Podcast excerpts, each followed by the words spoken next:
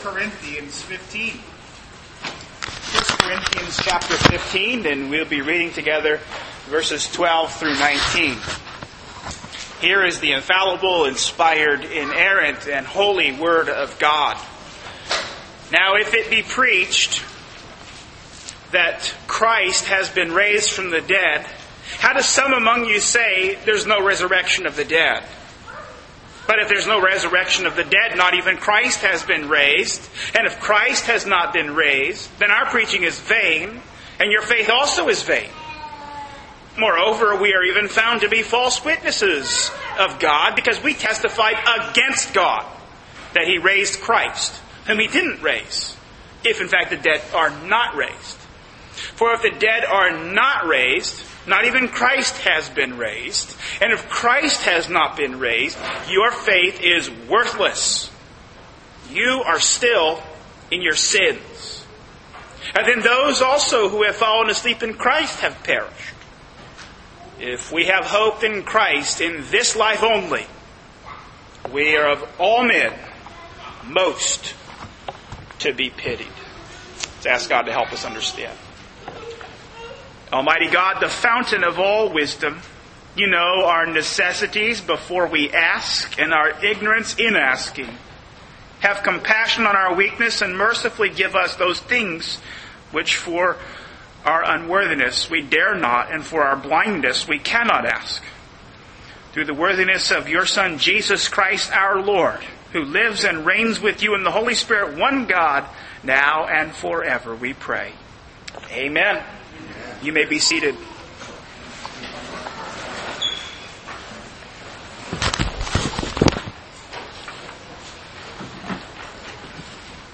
Much to my family's chagrin, most likely, uh, I am one who thoroughly enjoys uh, political talk shows.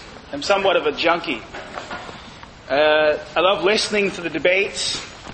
I love it when they get two completely radical people on opposing sides and try to have them argue their policy positions out. I have, however, uh, come more to the conviction recently that there's very little to be learned often in these debates because people are yelling so loud over against each other that you can't really make out too much uh, what people are saying.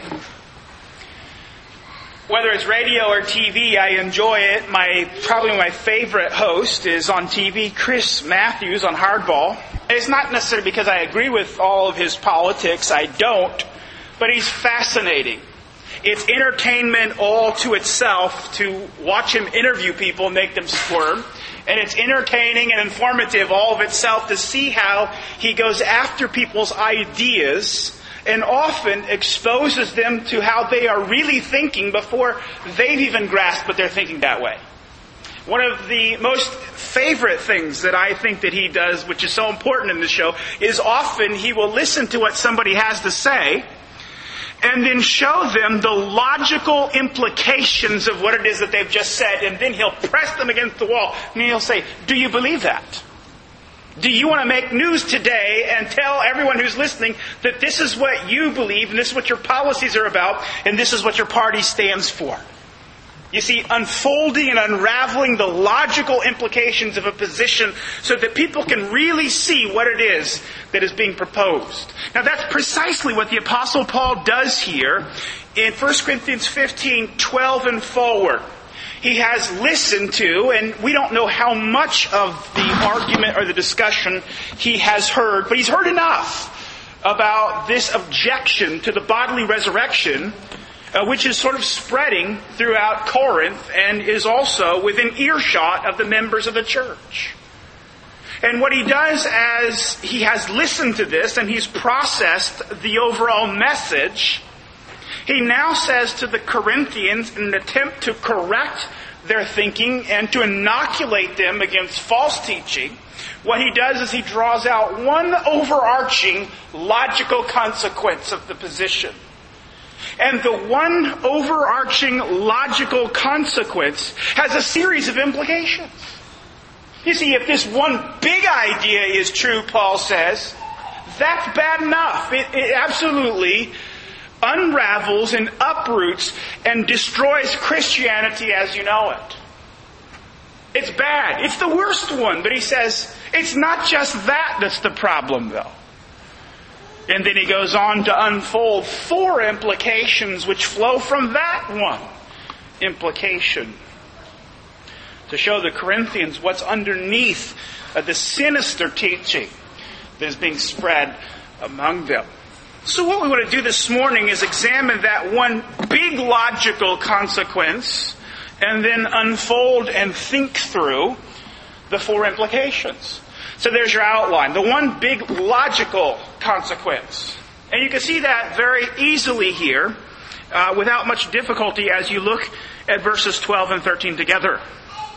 He says, if Christ is preached that he has been raised from the dead, how do some among you say there is no resurrection of the dead? Now you see, the issue that he's dealing with is the bodily resurrection. The false teaching that is being propagated and spread uh, by some in Corinth is that there is no bodily resurrection in the future. Now, who's saying this? Well, it could be any one number of people. We don't know. There's not enough information in the text to really help us figure out who precisely is saying this. It could be the Sadducees, uh, who were a group um, among the Jews who did not believe that there would be a future bodily resurrection of the dead. It was a position that was not wildly popular uh, among Judaism at this time, but at least people were aware of it. It's possible that they were behind this. And it's possible that the way they pitched this particular idea is that they did it using the language of Christianity. It's also possible that the whole denial of a future bodily resurrection uh, might have come from people who were influenced by Greek Platonic thought.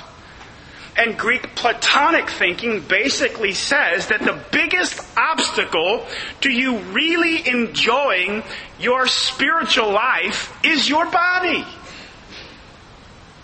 In fact, Plato uh, saw that there was an analogy basically between being captivated in a jail and having your soul being captivated in your body.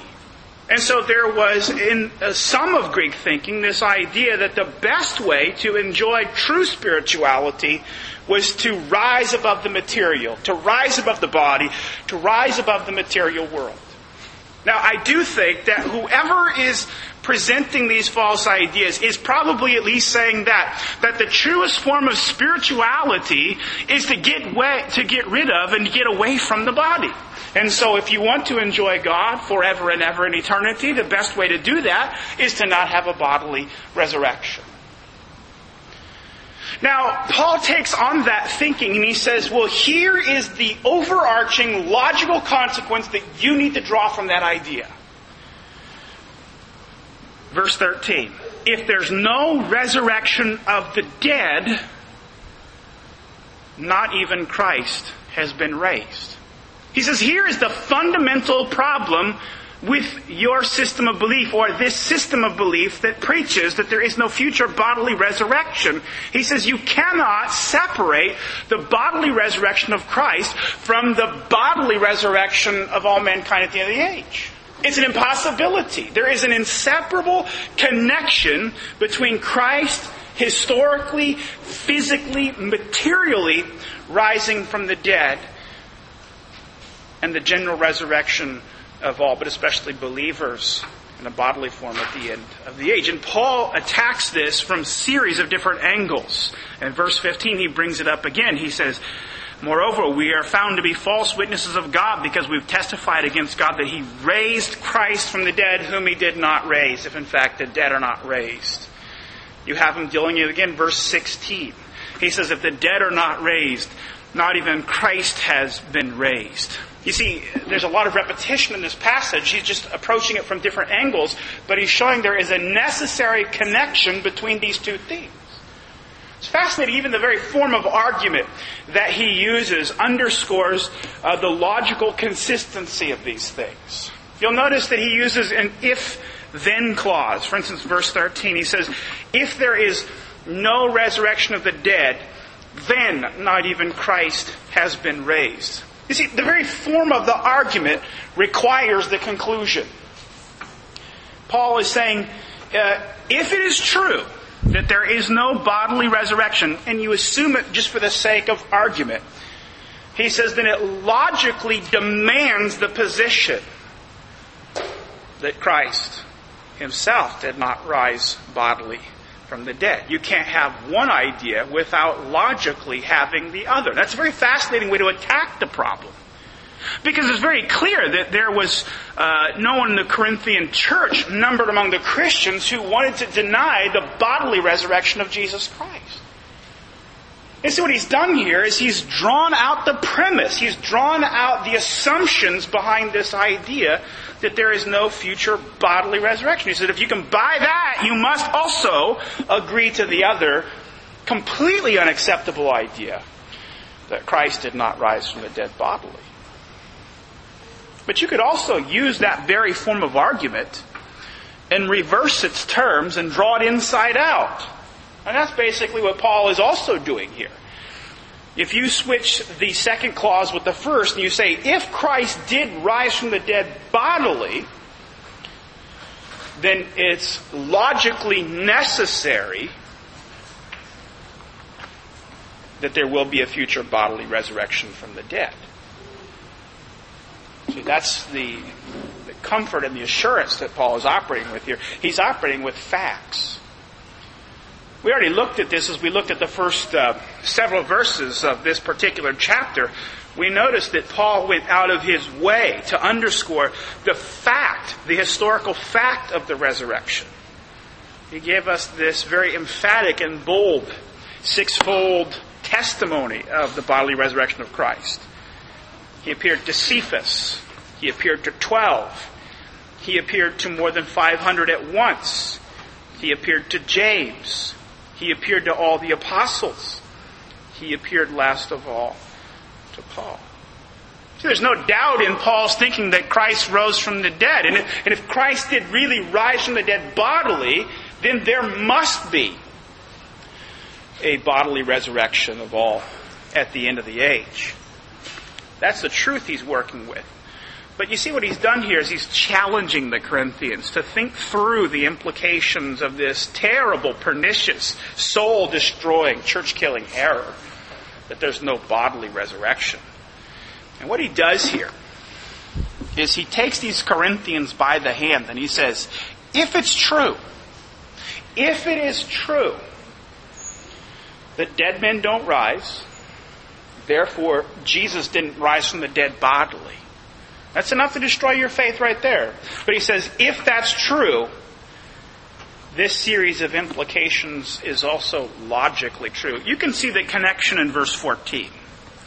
He says, if Christ has not been raised, then, uh, that little particle, then, is a signal that Paul is saying whatever follows is logically required.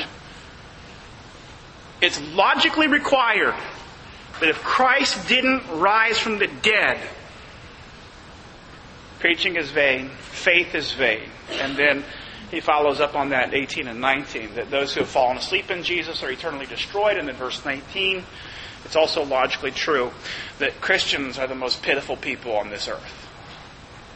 So there's your implications, and they all flow from this position that eh, if there's no bodily resurrection of the dead, then Christ didn't rise from the dead. And if Christ didn't rise from the dead, Christianity is just all smoke and mirrors. That's what we have to take on here this morning in this passage. So the one large overarching consequence of the theological error that's circulating in Corinth is if dead people don't rise, Christ didn't rise from the dead.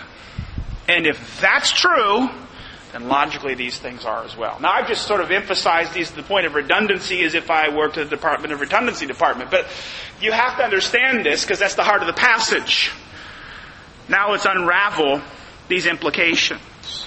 The very first thing that he says in terms of the implication that flows from uh, this premise that Christ didn't rise from the dead, he says, is our preaching is in vain. Now it's fascinating that in the original, vain is the, uh, the emphatic word. It's not preaching that's emphatic, it's vanity that's emphatic. He says, vanity preaching is. And that word vanity has been translated all different kinds of ways. You're probably familiar with that as being the dominant word in the book of Ecclesiastes. But the vanity is basically this. There's nothing behind it. It's like you're swinging at shadows. There's no substance there. There's no substance. That's basic what he's saying when he says our preaching is vain. It's a substance-less preaching. There's no true content to it. It's void of any basis. And because there's no content to it, there's no basis to it, there's no power in it, and there's no authority in it. Now, imagine that. Imagine that idea as you think of the apostles and all of the labor and effort and energy that they put into preaching at the risk of their own life. Imagine them spending their entire adult years after coming to Jesus Christ, up to the point of death, living for something and preaching something that they knew was complete falsehood. It's illogical. John was martyred for his faith. Rather, James was martyred for his faith. James, the brother of John. Uh, Peter was continually harassed and imprisoned. Paul, repeatedly imprisoned and beaten and stoned. As you listen to the accounts of the ancient church tradition, it seems that every single one of the Christ hand-picked apostles, including Paul, were martyred for their faith. Every one of them except for John. Just listen to how Paul describes his own suffering in his pursuit of preaching this message. He says in 2 Corinthians 11, a passage you're probably well familiar with, five times I received from the Jews 39 lashes. Three times I was beaten with rods. Once I was stoned. Three times I was shipwrecked. A night and a day I've spent in the deep. I've been on frequent journeys, in dangers from rivers, dangers from robbers, dangers from countrymen, dangers from Gentiles, dangers in the city, dangers in the wilderness, dangers in the sea, dangers among false brethren. I have been in labor and hardship, in sleepless nights, in hunger and thirst, and often without food, in cold and exposure. And then apart from those things, he says, I still have to be a pastor. Who would do such a thing? Who would spend their entire life proclaiming something they knew to be factually untrue? To subject themselves to such torment and persecution and poverty and difficulty and trial, to do such a thing is utterly delusional. Paul says, if our preaching, if Christ has not been raised, our preaching is vain. He unfolds on that a little bit more, however, in verse 15. He says, Moreover, we are even found to be false witnesses of God, because we testified against God that He raised Christ, whom He did not raise, if in fact the dead are not raised. Now, if you think about the apostolic preaching, eh, one thing that stands out very clearly is the repetition of this theme that God raised up Christ from the dead. Studying this out in the book of Acts and the snippets of sermon material that are recorded for us, Peter, the very first sermon, Pentecost, accents, God raised him up, putting an end to the agony of death. Acts chapter 3, verse 15. He says to the Jews, You put to death the Prince of Life, the one whom God raised from the dead. A fact to which we are witnesses. Acts chapter 4, speaking to the religious authorities. Let it be known to all of you and to all the people of Israel that by the name of Jesus Christ the Nazarene, whom you crucified, whom God raised from the dead. The next time you find Peter preaching is in Acts chapter 10. And again, what does he accenting and proclaiming? That God raised up Christ on the third day. It's not just Peter. If you look at Paul's sermons, it's full of this testimony. If you go to 1 John chapter 1, written by the apostle John at the latter end of his life in apostolic ministry, at the very outset of this book, he says, what was from the beginning, what we have heard, what we have seen with our eyes, what we have looked at and touched with our hands concerning the word of life. He was manifested, we have seen and testified and proclaim. All those verbs are powerful in the original because they suggest this very tangible, material, physical, visible encounter with the risen Christ. All of the apostolic preaching is shot through with this thematic proclamation of the fact of Christ's resurrection from the dead. And yet the apostle Paul says our preaching is vain because if we're sitting around preaching this and making the accent and the theme and the dominant idea of our proclamation, what we're doing is if it's not true, is we are false witnesses of God. That's a very important phrase. Is we are found out to be, we are exposed to be fraudulent, we are exposed to be shams. But he also says we are found out to be false witnesses of God. And the sense of that construction is that God has appointed them. He has commissioned them. And He has sent them. And He has placed a message in their mouth. And instead of them proclaiming the message that God gave them, they've decided to make up their own. And then it gets worse than that because the apostle Paul says it's not just that they are false witnesses. It's not just that they have substituted their own delusional message it says they've done something worse. And I love the translation of the New American Standard here in the middle of verse 15 because it gets it right. It says we have testified against God.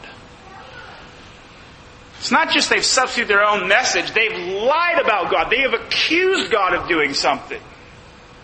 That's what Paul's saying. They accused God of doing something he didn't do. Now, just to say that makes you want to put your hand over your mouth. But here's what Paul says was the false accusation. They accused God of doing something he didn't do, and the thing that he supposedly didn't do on this construction is raise Christ from the dead.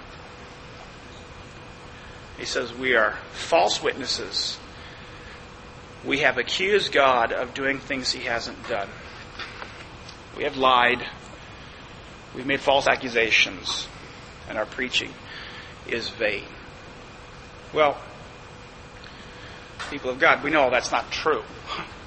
He's, again, drawing out the logical implications of this position. If dead bodies don't rise, that means Christ didn't rise.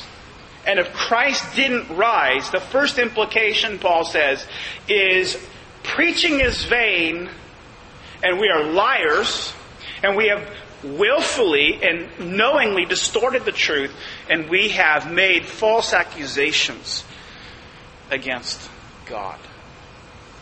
It's fascinating how Paul puts this. It's bold ground to stake out.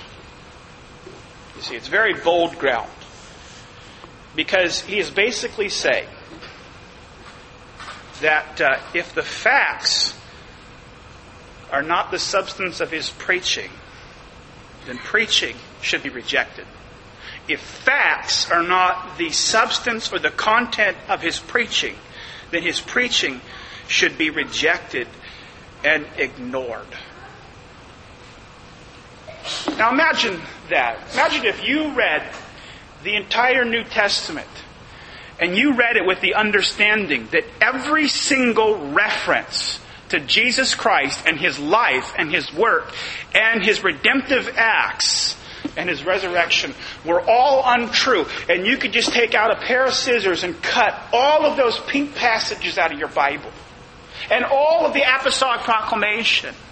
And all of the elaboration that is found in the apostolic writings. Just cut it all out. What would you have left? You'd have left something that's not worth reading. I remember uh, years and years and years ago, uh, when I was in college, a comment made by uh, one of my professors, a teacher of Greco-Roman history, was mocking Christianity openly. It was fine to do that. It's secular school, so they can do whatever they want. Um, was laughing at the idea of why anybody would read the New Testament. He said the Greek is clumsy and inarticulate. Is written by a, a bunch of fishermen, he said, which is true. It's written by a bunch of uneducated people who at best can string together sentences like Dr. Seuss. And he said, you got to take all that stuff out of there about Jesus because none of that happened. He said, what do you have left? You have a bunch of morals. And he said, you can find that almost anywhere you want to in the ancient writings. Now that's what Christianity is if the Apostle Paul's implications are correct. If Christ didn't rise, their teaching is vain, it's a lie, it's a false accusation, it's false testimony, it's not true. At the end of the day, you could just cut out all that stuff about Jesus, and it's just a bunch of morals. It's just self help, and you can buy that book at Borders. And it'd probably be a lot more interesting. The first implication that Paul draws out here is if it's true, it's really bad. Apostolic preaching is vain. The second thing that he says is faith is vain. Look at verse 14. He says, Your faith also is vain. Same word, empty, contentless, factless, truthless, powerless. Now you think about that. Think about faith as you hear that phrase and as then you compare it to how the scriptures in the New Testament describe faith. John 3:16 probably the easiest passage to go to. Whoever believes in him should not perish but have everlasting life. Acts 16:31 Believe in the Lord Jesus Christ and you shall be saved. Romans 5:1 Having been justified by faith, we have peace with God. Galatians 2:20 It's no longer I who live, but Christ who lives in me. And the life I now live in the flesh, I live by faith in the Son of God. Ephesians 2:8 For by grace are you saved through faith. Those are just a few. All across the New Testament, you have this central proclamation of faith and its connection to salvation. It's the key. It's the means. It's all over the New Testament. And what the Apostle Paul says is you could also take out the scissors and cut out all those passages too. Because faith doesn't justify. Faith doesn't save. Faith doesn't lead to peace with God. Faith isn't the controlling impulse of my life.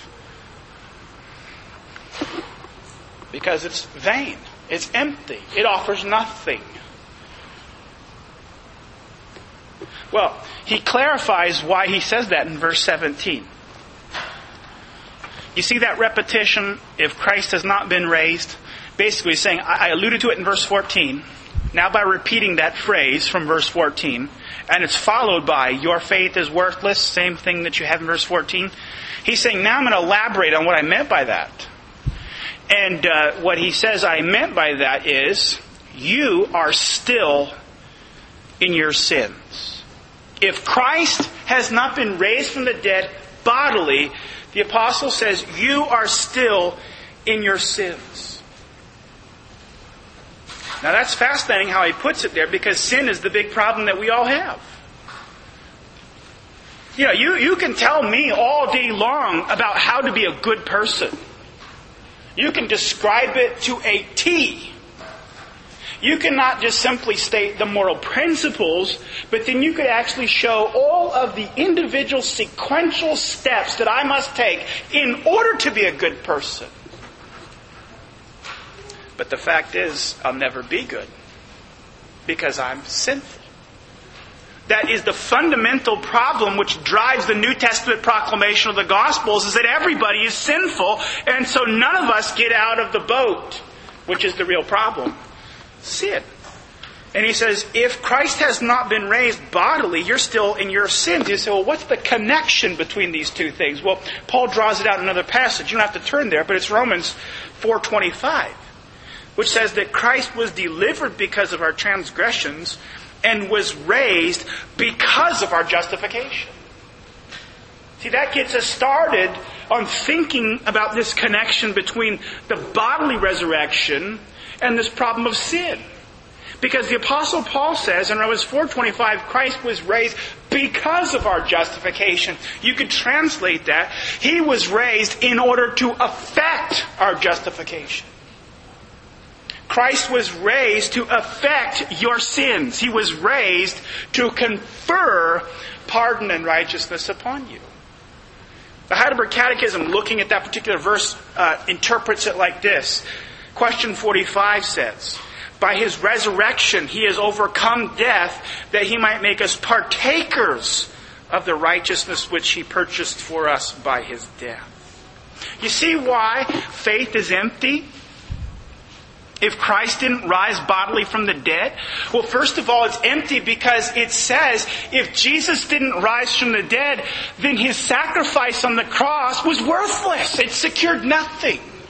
That's what it says. If Jesus didn't rise from the dead, if you don't have a resurrection and you just have a cross, you don't have salvation. You don't have pardon for your sins. So there's no substance for faith to cling to. But then, Paul says, if he didn't rise bodily from the dead, you don't have somebody in heaven conferring faith, which clings to the righteousness.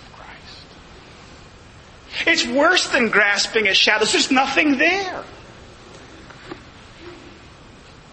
See, faith doesn't save because it's some mystical bond or connection which somehow irrationally connects us to God. That's the gobbledygook spirituality talk which is all over uh, the airwaves. Anybody can believe that, and to believe that is to believe nothing. We all go to some spirit world in the sky. Somehow we get next to God. Who knows how? Nobody knows how. You just say it and it makes you feel better, I guess. I don't know. Paul says, no, it's a big waste of time. Faith is about clinging to something. Faith is about clinging to substance. Faith is about clinging to Christ. If Christ isn't there in His righteousness, in His righteous death, and His victorious resurrection, there's nothing to hold on to. And there's no one to give you faith to hang on to it anyway. You see, he says, if Christ didn't rise from the dead bodily, your faith is vain you are still in your sins. That's a terrible thing to contemplate. Because what Paul doesn't say is, you're off the hook for your sins. He doesn't say, well, God's not angry. All that has to be assumed here. He's basically to say, you're still in your sins. You're still in the predicament that you were. And there's no, there's no way out. The third implication is found now in verse 18. Then also, see, he's just ticking them off one by one.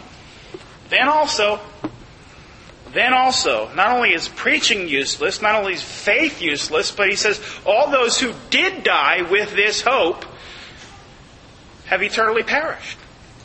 Then those also who have fallen asleep in Christ have perished. That's verse 18. It's a very frightening uh, implication because basically what Paul just did with that, he said if this is true, it just guts hope right out of the Christian faith. It just rips it right out. Now you think about that for a second. What other consolation do you have?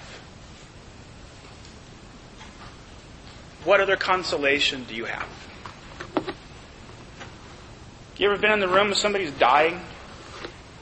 Do you want to talk about the Dodgers? You can talk about how the Lakers just won the championship? You want to talk politics? Who could care less about any of that stuff if you're dying? What difference does it make that Kobe Bryant's the best basketball player in the NBA? Who cares if LeBron went to the Heat? They're dead. They're going to go to, they're, they're going to, to their death. They're going to eternally perish. What do you have to offer? Have you ever tried that before? There's no more taking two more aspirin and call the doctor in the morning. It's over. What are you going to offer? You know, this was a huge problem in the time of the Greeks. Because you, you know, you can criticize the Greeks for a lot of things. One thing the Greeks were honest about is that death is terrible. That's what they believed. They literally talked about death being terrible. And we're not that way today. We play video games and kill people, and they come back to life. We watch movies, and uh, the, you know, husband or a wife dies, or a kid dies, and then magically at the end of the movie, they they appear with a, a golden halo around them, and it's all better at the end. Our age refuses to confront the issue of death. It just refuses to. It pretends it's not there. But the Greeks didn't do that. And if you listen to the Greeks talk about death and the kind of consolation they had at death, it's frightening. There's a sympathy card that has been uncovered from uh, the Apostle Paul's day. It's the consolation of one pagan unbeliever to another. Listen.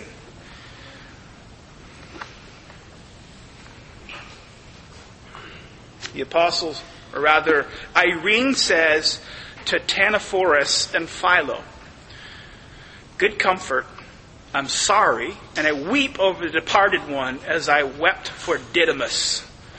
Against such things one can do nothing.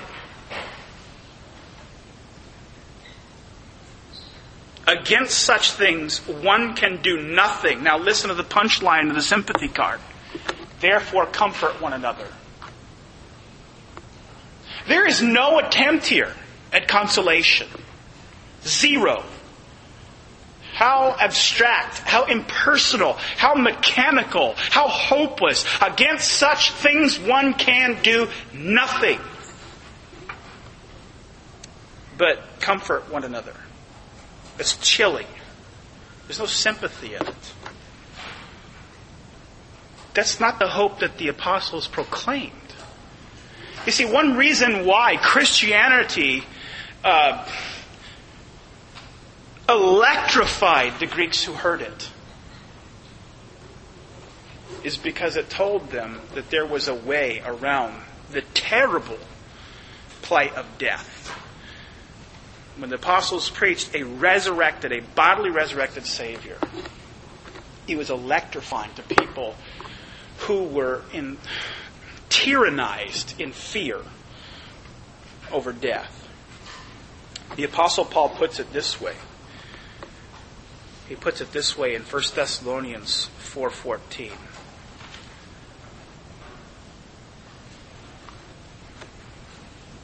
First of all, he says, We do not want you to be uninformed, so that you will not grieve as the rest who have no hope.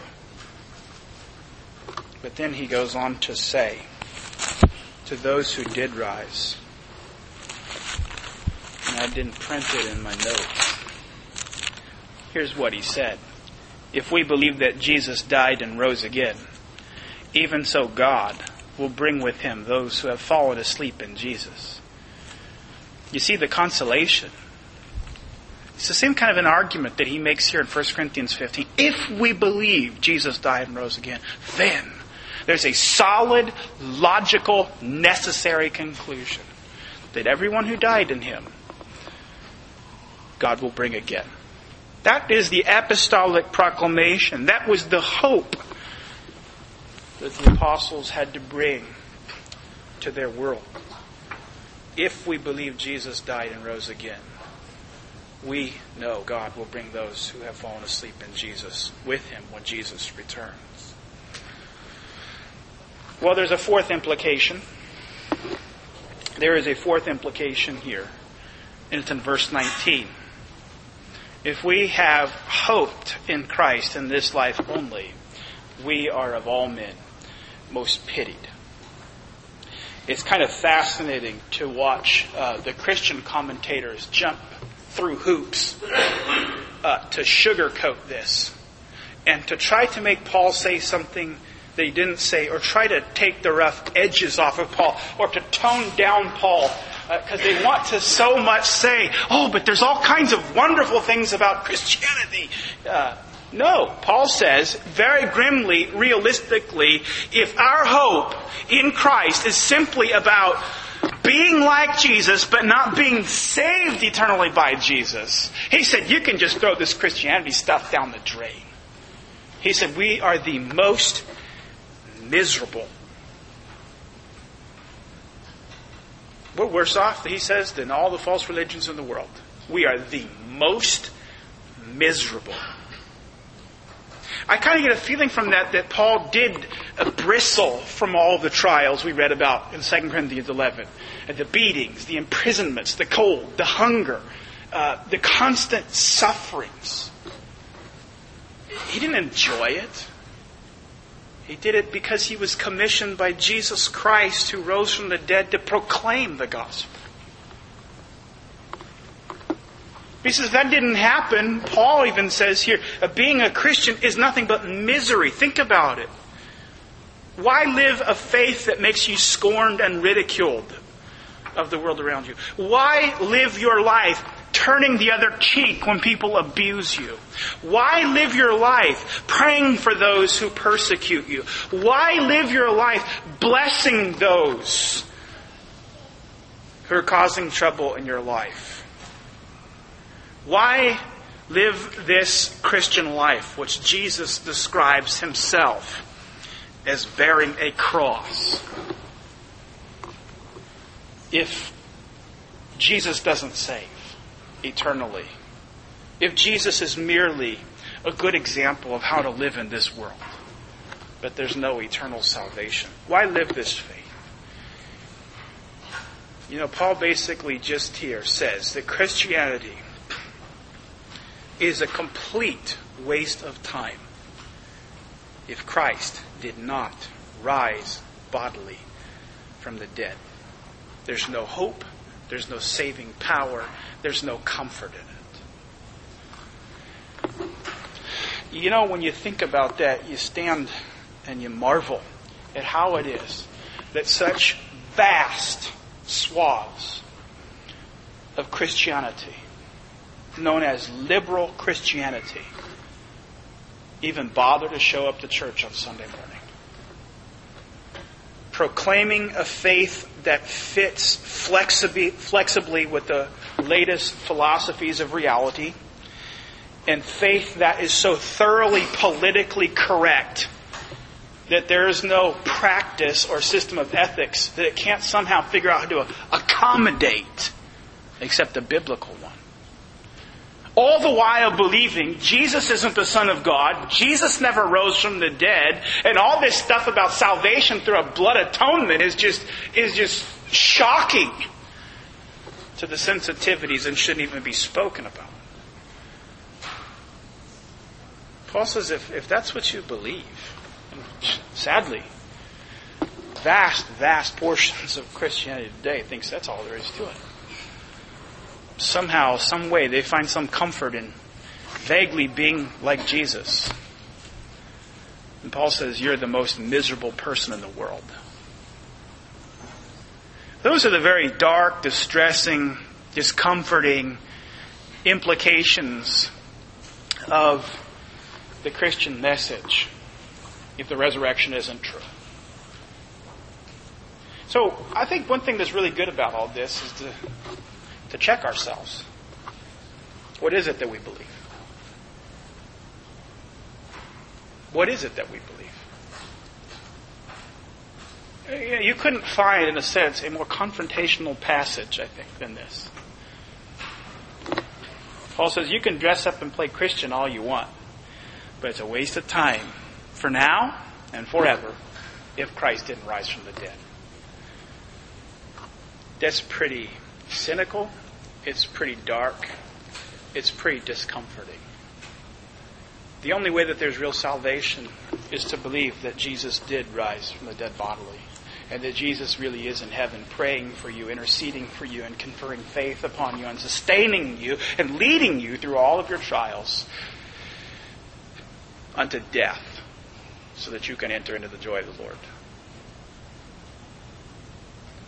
That's, that's the hope and the joy of the Christian message. Not wanting to leave us in uh, despair this morning as we think about these implications. Notice, and, and we'll expound this next time, but just notice how in verse 20 Paul turns on a dime and causes us all to experience tremendous relief. But now, he says, but now, Christ has been raised from the dead. Those words are so powerful in the original. nuni de, but now. And you can come back to all those implications. There's no bodily resurrection. Apostolic preaching is empty. Faith is vain. Hope is lost. And Christianity is miserable. And you can turn all of those inside out. And here's what Paul is saying. But now, because of the bodily resurrection of Christ, there is a resurrection of the, of the body. But now, because the bodily resurrection of Jesus Christ, apostolic preaching is fruitful. But now, because of the bodily resurrection of Christ, faith is the instrument of justification. But now, because of the bodily resurrection of Jesus Christ, deceased believers are in Christ and we will see them again. But now, because of the bodily resurrection of Christ, Christianity is the only faith that's real, makes life meaningful, and offers any sustained joy in the face of all of life's difficulties and trials. And all those things are true because what the apostles witnessed and testified to were facts. They didn't misrepresent God. They didn't lie. They didn't accuse him of doing something that he didn't do. He really did raise Jesus up from the dead. And because of that, the dead will rise, and believers will enjoy bodily eternal life with the Father, the Son, and the Holy Ghost. Let's pray. Our Father in heaven, we thank you for gospel facts. We thank you even for demonstrations of gospel logic